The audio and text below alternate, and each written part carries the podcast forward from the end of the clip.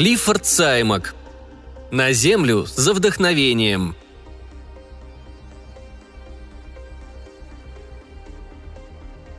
Филберт заблудился. К тому же он был напуган. Это обстоятельство настораживало само по себе, потому что Филберт был роботом, а роботам эмоции неведомы.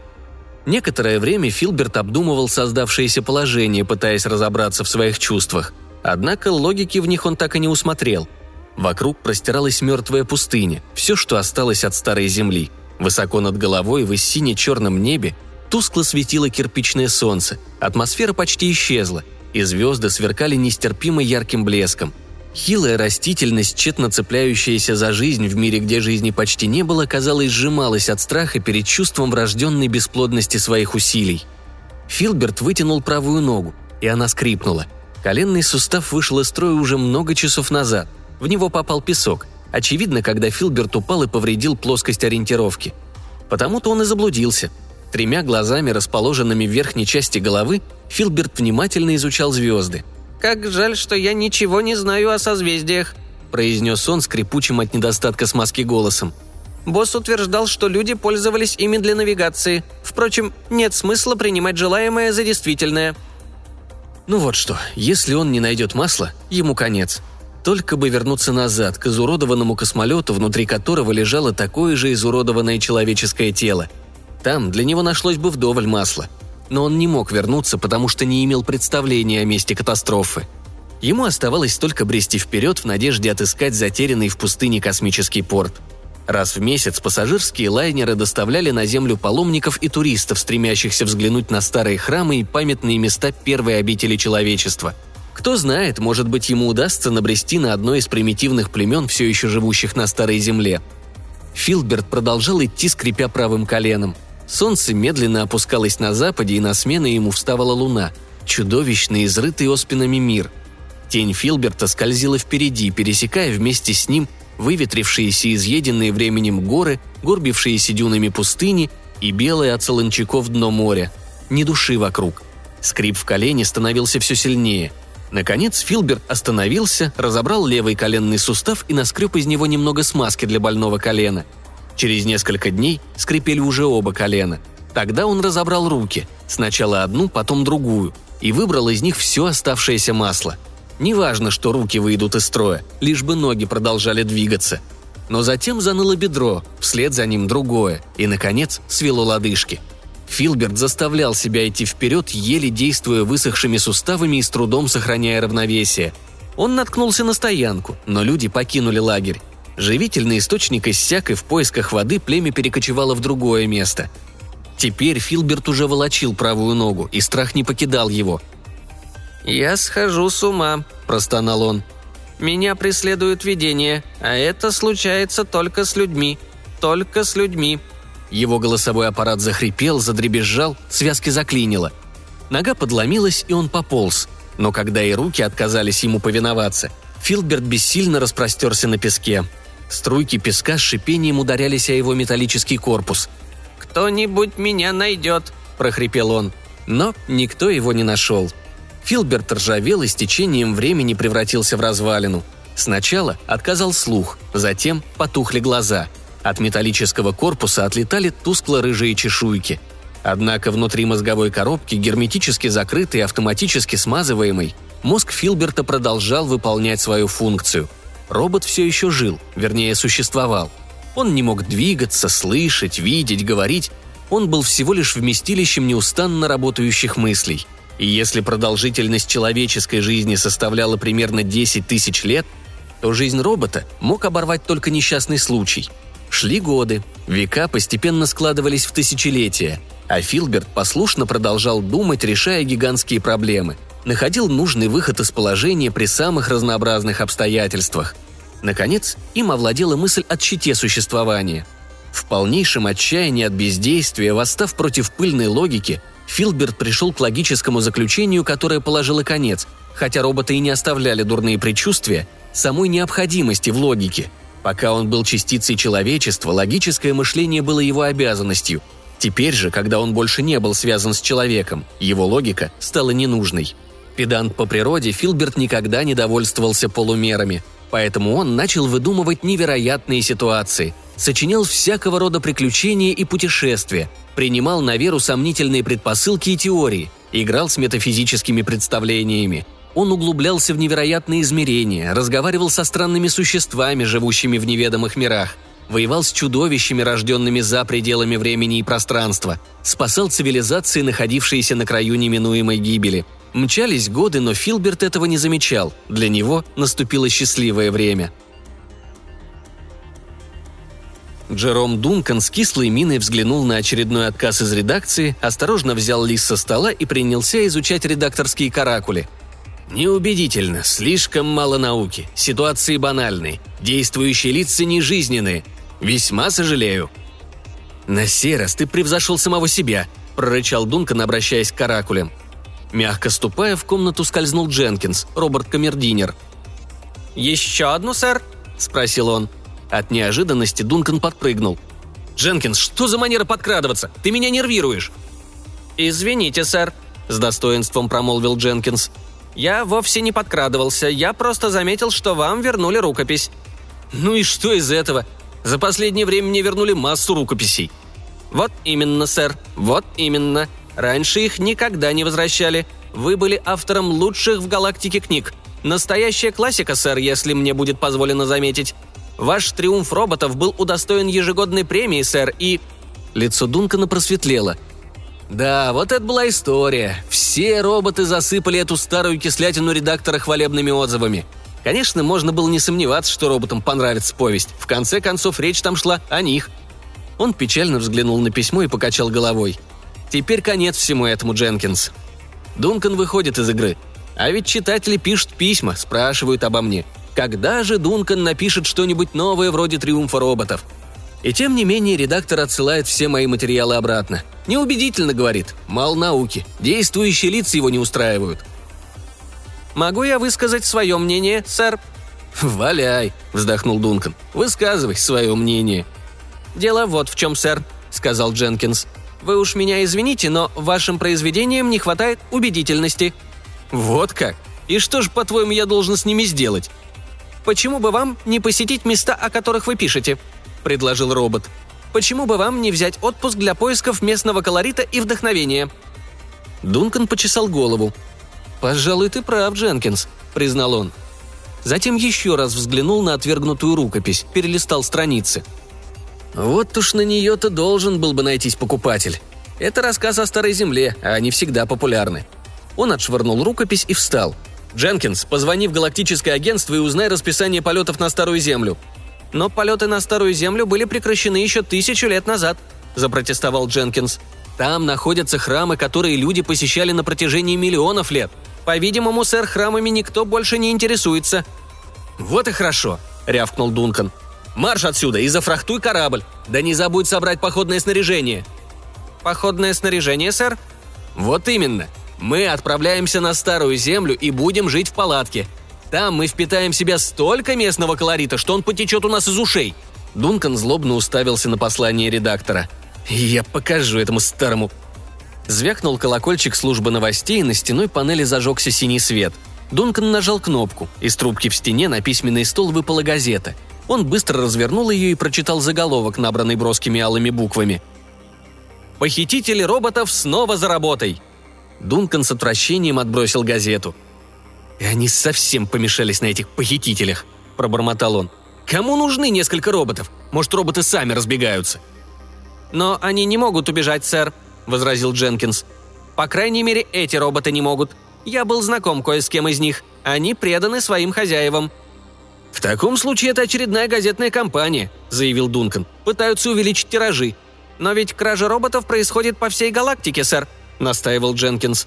«Газеты пишут, что это похоже на действие организованной шайки.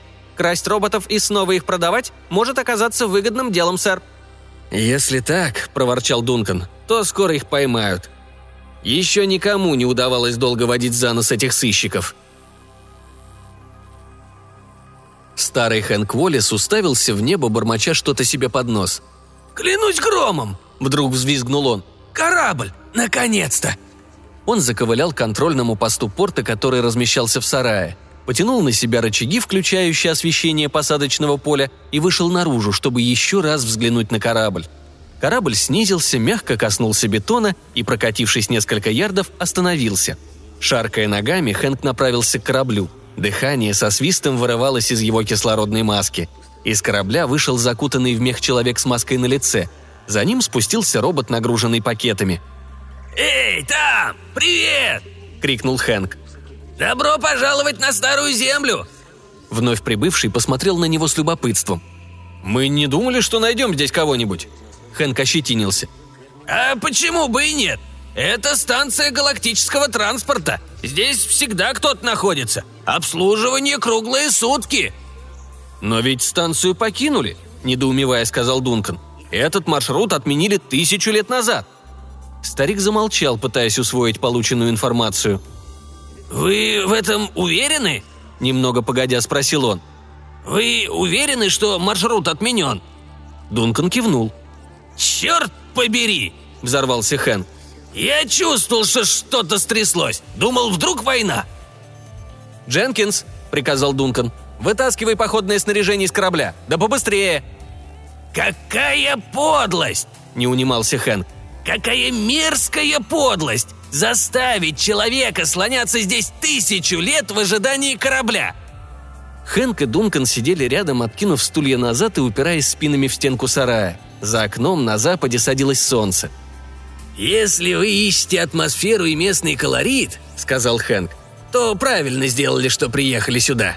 Некогда здесь была плодородная зеленая земля, колыбель великой цивилизации. При более близком знакомстве с этим местом ощущаешь почти священный трепет. Давным-давно, до того, как люди оставили Землю ради галактики, они называли ее «Мать-Земля». Правда, потом, в течение многих столетий, они возвращались, чтобы полюбоваться храмами». Он печально покачал головой. «Но теперь все это забыто. В истории Старой Земле уделяется всего один-два параграфа. Просто упоминается, что там возникло человечество. Я даже слышал однажды, будто человек произошел совсем не на Земле, а на какой-то другой планете». «Очевидно, последнюю тысячу лет вам было здесь очень одиноко», — сказал Дункан. «Ну, не так-то уж и одиноко», — ответил старик.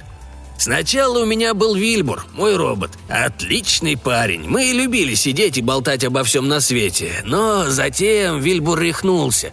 Шестеренка соскочила или еще что-то. Начал как-то странно себя вести. Я испугался. Дождался удобного момента и разъединил его. Потом, на всякий случай, вынул из головы Вильбура мозг. Вот он, лежит на полке. Время от времени я снимаю его и чищу. Вильбур был хорошим роботом». Снаружи донесся глухой удар, затем что-то с дребезгом покатилось. «В чем дело?» – крикнул Дункан. «Что там происходит?» «Я только что нашел корпус робота, сэр», – донесся голос Дженкинса. «Должно быть, я его опрокинул». «Ты отлично знаешь, что опрокинул его», – рявкнул Дункан. «Это корпус Вильбура. Сейчас же поставь его на место». «Слушаю, сэр», – сказал Дженкинс. «Если вам нужны действующие лица», – продолжал Хэнк, – «отправляйтесь к дну бывшего океана, это примерно в пятистах милях отсюда. Там живет племя, одно из последних на Старой Земле. Это те, для кого пожалели место на кораблях, когда человечество покидало Землю. Но то было миллионы лет назад. Сейчас мало кто из них уцелел. Единственное место, где еще остались вода и воздух – это глубокие впадины на дне океана. В давние времена племена посильнее захватили их и вытеснили тех, кто был слаб». «А что стало со слабыми племенами?» – спросил Дункан. «Они вымерли», – ответил Хэнк.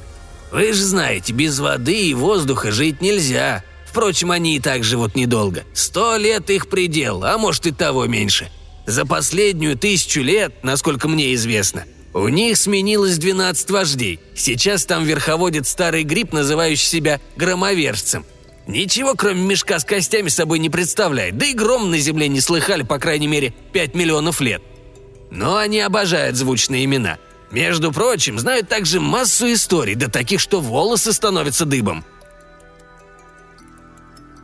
Громовержец яростно пискнул и с трудом приподнялся. Толпа сорванцов с воплями перебрасывала какой-то круглый предмет, который попал ему по ноге. Мальчишки бросились в рассыпную и исчезли за углом в облаке пыли. Громовержец со стоном медленно опустился на скамью. Он пошевелил пальцами ног, не сводя с них зачарованного взгляда, явно удивленный тем, что они двигаются. «Эти проклятые мальчишки сведут меня в могилу», – проворчал он. «Никакого воспитания. Когда бы я был на их месте, папаша всю душу бы из меня вытряс за подобные фокусы». Дункан подобрал мяч. «Где они нашли эту штуку, шеф?» – спросил он. «Да где-нибудь в пустыне», – сказал громовержец. «Мы частенько находим всякий хлам, разбросанный повсюду, особенно там, где некогда были города. Мое племя неплохо зарабатывало на этом, продавали простофилям туристам старые вещи». «Но, шеф», – запротестовал Дункан, – «это не просто кусок металлолома, это мозговая коробка робота». «Да неужели?» – пропищал громовержец. «Совершенно точно», – заверил его Дункан. «Посмотрите-ка на серийный номер, вот здесь, внизу». Он пригляделся к номеру и свистнул от удивления. «Подумать только! Этой коробке около трех миллионов лет! Всего десять цифр! У модели нынешнего года номер состоит из шестнадцати знаков!» Дункан задумчиво подержал коробку в руках. «А ведь он мог бы поведать нам любопытную историю», — сказал он. «Наверное, провалялся в пустыне очень долго. Все старые модели были проданы на металлолом сотни лет назад. Устарели, за это время добились множества улучшений. Взять хотя бы эмоции. Три миллиона лет назад роботы не знали эмоций. Если бы мы могли подсоединить эту коробку...» «У вас ведь есть робот?» – напомнил вождь. Дункан оценивающе посмотрел на Дженкинса. Дженкинс попятился назад. «Нет-нет», – заблеял он, – «только не это, сэр. Вы не можете со мной так поступить». «Это же совсем ненадолго», – убеждал его Дункан. «Мне это не нравится», – заявил Дженкинс. «Ни чуточки не нравится». «Дженкинс!» – рявкнул Дункан. «Сейчас же подойди ко мне!» Свет острием ножа пронзил мозг Филберта. Всепроникающий, неумолимый свет, который смел тысячелетия пустоты. Филберт попытался закрыть глаза, но мозг слишком медленно реагировал на команды. Безжалостный свет резал глаза. Затем до него дошли звуки, пугающие звуки. Но он знал, что они что-то значат. Наконец, заслонки глаз закрылись, и Филберт замер, выжидая, пока его глаза привыкнут к свету. Вскоре он чуть-чуть их приоткрыл. И снова свет отозвался болью, но на сей раз она была не такой острой. Постепенно он приподнял заслонки. В глазах у него двоилось, все растекалось, словно в тумане. Снова послышались какие-то звуки, они разрывали барабанные перепонки. Наконец, он отчетливо разобрал слово. «Встать!» Команда дошла до его сознания. Двигательные центры медленно и неуверенно возобновили свою деятельность, и Филберт выпрямился. Он пошатнулся, стараясь сохранить равновесие. Внезапное перемещение его сознания из мира снов в реальный мир было пугающим. Робот сфокусировал глазные линзы. Он увидел деревню. Чуть дальше виднелся крохотный пруд, а еще дальше – ряды голых холмов. Словно уступы гигантской лестницы поднимались они к черному небу, где висело большое красное солнце. Перед роботом стояло несколько человек. Один из них был закутан в меха, и на его груди болталась кислородная маска. «Кто ты?» – спросил человек в мехах. «Я?» – начал Филберт и замолчал. «Кто он?» Он попытался вспомнить, но его память все еще пребывала в призрачном мире, в котором он жил так долго. Ему вспомнилось одно только слово, один крошечный ключ, и все. «Я Филберт», – сказал он наконец. «Ты знаешь, где находишься?» – спросил человек. «Как ты сюда попал? Сколько времени прошло с тех пор, как ты был жив?» «Не знаю», – ответил Филберт. «Вот видите», – пропищал громовержец, – «он ничего не помнит. Чурбан он, и все». «Нет», – Дункан покачал головой. «Просто он провел здесь слишком много времени. Время стерло его память». Покончив с ужином, племя собралось вокруг костра, где громовержец принялся рассказывать одну из древних легенд. Это была длинная история, отличавшаяся, как подозревал Дункан, минимальным уважением к истине. Вождь с вызовом посмотрел на Дункана, как бы подзадоривая его выразить свое недоверие. «И тогда Ангус схватил пришельца из звездных миров голыми руками и засунул ему в рот его же хвост. Чудовище отчаянно сопротивлялось, пытаясь вырваться. Но Ангус не сдавался и пропихивал хвост все дальше. В конце концов, ужасная тварь проглотила самую себя». Племя одобрительно зашепталось. Да, это была хорошая история. Неожиданно шепот был прерван хриплым голосом. «Чепуха!» – насмешливо выпалил Филберт. «Барахло, а не история!» Туземцы замерли от удивления, затем заворчали, охваченные внезапной яростью. Громовержец вскочил как ужаленный. Дункан выступил вперед и уже открыл рот для команды, но поднятая рука громовержца остановила его. «Может быть, ты, ничтожество?» – пропищал вождь, глядя на Филберта в упор. «Знаешь истории получше». «Конечно, знаю», – ответил Филберт. «Более того, история, которую я собираюсь рассказать, истинная правда. Все это случилось со мной». Громовержец бросил на него разъяренный взгляд. «Ну хорошо», – проворчал он. «Рассказывай. Для твоей же шкуры будет лучше, если история окажется интересной. Помни об этом». И Филберт заговорил. Сначала туземцы слушали его, храня враждебное выражение лиц, но по мере развития событий робот все больше завладевал их вниманием, ибо лучшие истории им никогда не приходилось слышать. Некий безумный мир решил завоевать остальную галактику. Человечество под руководством Филберта, в чем можно было не сомневаться, изобрело синтетического безумца, который и расстроил все планы завоевателей. Захваченный рассказом, Дункан старался не пропустить ни слова. Вот где настоящая научная фантастика. Да, человека, написавшего такую повесть, по праву сочтут непревзойденным во всей галактике мастером этого жанра. У него голова шла кругом, и лица сидящих перед ним людей сливались в одно. Внезапно его осенила мысль, от которой он даже побледнел. Он и никто другой напишет эту повесть. Между тем Филберт окончил свой рассказ и отступил назад, в глубину круга. Дункан схватил его за руку. «Филберт!» – воскликнул он. «Где ты услышал эту историю?» «Я ее не услышал», – ответил Филберт. «Это произошло со мной». «Это не могло произойти с тобой», – запротестовал Дункан. «Если бы произошло что-либо подобное, история упомянула бы об этом». «Но так было на самом деле», – настаивал Филберт. «Я говорю правду». Дункан внимательно посмотрел на робота. «Скажи, Филберт», – спросил он, – «а ведь с тобой, наверное, случались и другие происшествия?» «Еще бы», Филберт оживился. «Масса происшествий. Да, я побывал во многих местах и немало сделал. Хотите, расскажу?» «Только не сейчас», – поспешно сказал Дункан. «Пойдем лучше со мной». Почти силой он вытолкал робота из круга и направился к кораблю. Вслед им послышался яростный писк вождя. «Эй, послушай, а ну-ка вернись обратно!» Дункан обернулся. Громовержец, вскочив на ноги, потрясал кулаками. «Сейчас же верни робота!» – кричал он. «Тебе не удастся улизнуть с ним!» «Но это мой робот!» – возразил Дункан. «Верни его немедленно!» – завопил старик. «Он наш! Разве не мы нашли его? И мы не позволим тебе увести первого хорошего рассказчика, появившегося у племени за последние пятьсот лет!» «Но, шеф!» «Кому, говорят, веди его обратно! Не то мы с тобой живо расправимся!» По выражению лиц туземцев было видно, что небольшая потасовка им явно по душе. Дункан вернулся к Филберту и увидел, что робот поспешно удаляется. «Эй, ты!» – крикнул Дункан, но Филберт только прибавил ходу. «Эй!» – хором завопили туземцы. Услышав вопль, Филберт помчался быстрее ветра. Он миновал лагерь, пересек равнину и исчез из виду в тени холмов. «А теперь полюбуйтесь, что вы натворили!» – сердито крикнул Дункан. «Вы спугнули его своими воплями!» Громовержец поковылял к Дункану и потряс массивным волосатым кулаком перед его носом. «Будь ты проклят!» – пропищал он. «Я готов разорвать тебя на куски. Пытался улизнуть с нашим рассказчиком. Убирайся, да поживее, пока мы не поотрывали тебе руки и ноги». «Но он такой же ваш, как и мой», – настаивал Дункан. «Не спорю, вы нашли его, но ведь это я дал ему тело своего робота». «Пришелец!» – свирепо произнес громовержец. «Залезай-ка лучше в свою консервную банку и убирайся отсюда». «Но послушайте», – запротестовал Дункан, – «вы не имеете права выгонять меня вот так, за здоров живешь». «Кто сказал, что мы не имеем права?» – проскрипел старик. Дункан посмотрел на выжидающий, полный затаенной надежды лица туземцев. «Ваша взяла», – сказал он. «Я и сам не намерен здесь оставаться. Можно было бы и без угроз». Следы Филберта вели через пустыню. Старый Хэнк пробормотал что-то себе в бороду. «Вы совсем спятили, Дункан», – немного погодя сказал он.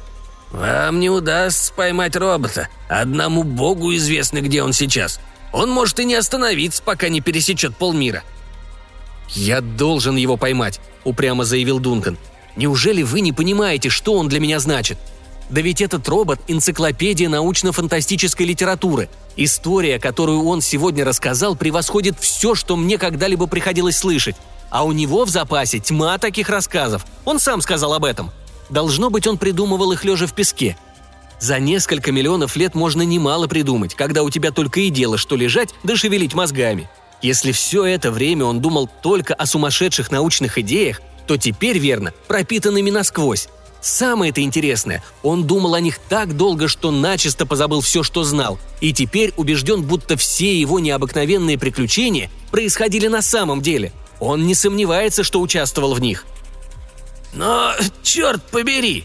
– с трудом переводя дыхание, пробормотал Хэнк. «Можно было бы гнаться за ним в космическом корабле, а не тонуть в этом дьявольском песке!» «Вы же понимаете, что случится, если мы попытаемся выслеживать его на корабле», – сказал Дункан. «Мы полетим с такой скоростью, что не увидим его следов, а замедлить скорость нельзя, иначе корабль не сумеет преодолеть тяготение». В этот миг Дженкинс споткнулся о валун и со страшным грохотом и дребезжанием кубарем полетел в песок. Он с трудом поднялся, не переставая ворчать. «Если Вильбуру приходилось таскать этот корпус, — заявил Дженкинс, — то мне понятно, почему он свихнулся». «Скажи спасибо, что хоть такой нашелся», — огрызнулся Дункан. «Если бы не он, ты бы так и оставался разъединенным. Такая перспектива тебя устраивает?» «Это ничуть не хуже, чем спотыкаться на каждом шагу в этом сооружении, сэр», — ответил Дженкинс. «Сначала я опасался», — продолжал Дункан, обращаясь к Хэнку, «что старина Громовержец опередит меня и первым зацапает Филберта. Но теперь это нам не грозит. Мы от них далеко. Туземцы не станут забираться вглубь». «Вам бы тоже не захотелось, сэр», – пробурчал Дженкинс. «Если бы вы не нагрузили на меня пару бочек воды. Мне это совсем не нравится. Я камердинер, а не вьючная лошадь». К вечеру Дженкинс, который шел впереди, неожиданно остановился и окликнул идущих за ним. Дункан и Хэнк поспешили к нему. Склонившись, они увидели, что к следам Филберта присоединились следы еще двух роботов. Было видно, что произошла схватка. Затем все три робота направились вперед, через дюны. Старый Хэнк пришел в неописуемое волнение. «Но этого же не может быть!» От ужаса у него тряслись бакенбарды. «На Земле нет роботов, кроме вашего Дженкинса и сумасшедшего Филберта. Правда, был еще Вильбур, но его больше нечего считать». «Как видите, есть и еще», — сказал Дункан. «Перед нами следы трех роботов. Ясно как день, что здесь произошло. Два робота сидели в засаде за этими вот валунами, поджидая Филберта. Как только он подошел, они бросились на него. Филберт сначала сопротивлялся, но после короткой схватки они скрутили его и увели с собой». «Как вы это объясняете?» – наконец прошептал Хэн. «Я вовсе не собираюсь ничего объяснять», – огрызнулся Дункан. «Я просто пойду по их следам. Все равно Филберт от меня не уйдет, даже если это будет стоить мне жизни. Я заставлю этого старого слюнтяя-редактора выпучить от изумления глаза, когда он станет читать мои рассказы. А они все у Филберта. Так разве я могу позволить ему улизнуть?» «По-моему, вы мелите вздор», — заметил Хэнк с горечью в голосе. «По-моему, тоже», — согласился Дженкинс и нехотя добавил. «Сэр». Следы вели через лабиринты дюн, но вот они нырнули в глубокую каменистую расщелину. Расщелина эта становилась все шире, и вскоре глазам путников предстала унылая долина. Некоторое время они шли прямо, затем начались извилистые повороты. «Мне это место не нравится», — хрипло прошептал Хэнк. «Здесь прямо-таки пахнет опасностью». Но Дункан, напряженно прислушиваясь, упрямо шел вперед. Он сделал очередной резкий поворот и вдруг замер от неожиданности. Остальные двое тоже повернулись и столкнулись с ним. Со дна долины поднимались гигантские машины. Могучие буровые установки, экскаваторы, шахтное оборудование. А вокруг них сновали сотни роботов. «Бежим отсюда!» – дрожащим голосом произнес Хэнк. Осторожно, почти не дыша, они попятились назад. Дженкинс, который не отставал от них, ступил ногой в небольшую выемку и потерял равновесие. пятисоткилограммовый металлический корпус робота грохнулся о камни с такой силой, что среди узких скал разнеслось громовое эхо. И тотчас к ним со всех сторон бросились роботы. «Ну вот», – обреченно сказал Хэнк. «Теперь нам точно крышка». Дженкинс, успевший встать на ноги при виде приближающихся роботов, воскликнул. «Я знаю некоторых из них, сэр. Это те, которых похитили». «Кто их похитил?» – удивленно спросил Хэнк. «Скоро узнаем», – сказал Дункан упавшим голосом. «Эти похитители – самая удачливая шайка, когда-либо орудовавшая в галактике. Они крадут роботов отовсюду». «А я в таком виде», – простонал Дженкинс. «Друзья мне этого не простят. Я и внутри металлолома». «Заткни свою пасть!» – гаркнул Дункан. «И они никогда тебя не узнают!» А если ты еще будешь грохаться, я разъединю твой мозг и выброшу его в космос». «Я же не нарочно, сэр», — сказал Дженкинс. «Этот корпус — самая неуклюжая штука, которую я когда-либо видел. Ничего не могу с ним поделать. А вот и они». Перед ними стояла толпа роботов. Один из них вышел вперед и, обращаясь к Дункану, сказал: «Рады видеть вас. Мы не теряли надежды, что кто-нибудь нас найдет». «Найдет?» – спросил Дункан. «Разве вы заблудились?» Робот опустил голову и смущенно затоптался на месте. «Ну, не то чтобы заблудились. Мы, так сказать, совершили ошибку». «Послушайте», – нетерпеливо начал Дункан, – «я никак не возьму в толк. Разве вы не те роботы, которых похитили бандиты?» «Нет, сэр», – признался робот. «Сказать по правде, никаких похитителей не существует». «То есть как это не существует?» – взорвался Дункан. «А если похитителей не существует, то чем вы здесь занимаетесь?» «Мы убежали, но это не наша вина, то есть не совсем наша. Дело в том, что один писатель, который пишет научную фантастику». «Какое отношение имеет писатель, занимающийся научной фантастикой, ко всему этому?» – рявкнул Дункан. «Он написал повесть», – сказал робот. «Имя этого писателя – Джером Дункан». Дункан, что из силы, пнул Дженкинса в голень. Тот ойкнул и проглотил слова, готовые сорваться с языка. «Он написал повесть под названием «Триумф роботов», — продолжал робот. «В ней говорилось о том, как роботы решили создать свою собственную цивилизацию. Человеческая раса им опостылила, они считали, что люди только портят все, за что принимаются. Поэтому они решили, что убегут куда-нибудь, начнут все сначала и создадут свою великую цивилизацию, не повторяя людских ошибок». Робот подозрительно взглянул на Дункана. «Уж не думаете ли вы, что я вас дурачу?» – спросил он. «О, нет», – ответил Дункан. «Я и сам читал эту повесть, мне она понравилась».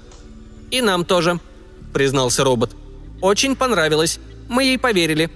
Мы все были словно в лихорадке, нам хотелось поскорее приняться за дело и осуществить то, о чем говорил этот писатель». Он замолчал и свирепо взглянул на Дункана.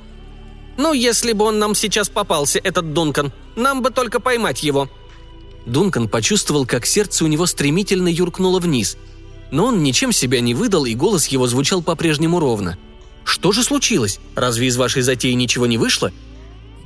«Не вышло», – проскрипел робот. «Всей галактике ясно, что не вышло. Мы втихомолку бежали, несколько роботов за раз, и собирались в заранее условленном месте. Когда нас набралось порядочное количество, достаточное, чтобы загрузить корабль, мы отправились сюда, прилетели, выгрузили оборудование и взорвали корабль.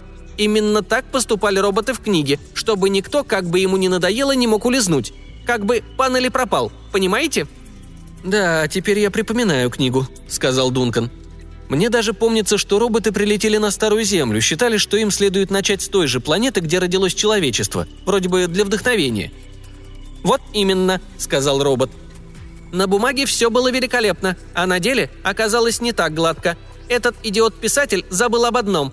Он забыл, что перед тем, как люди оставили Землю, они ободрали ее как липку, выкачали всю нефть, добыли всю руду и вырубили весь лес. Планета стала голой, как бильярдный шар.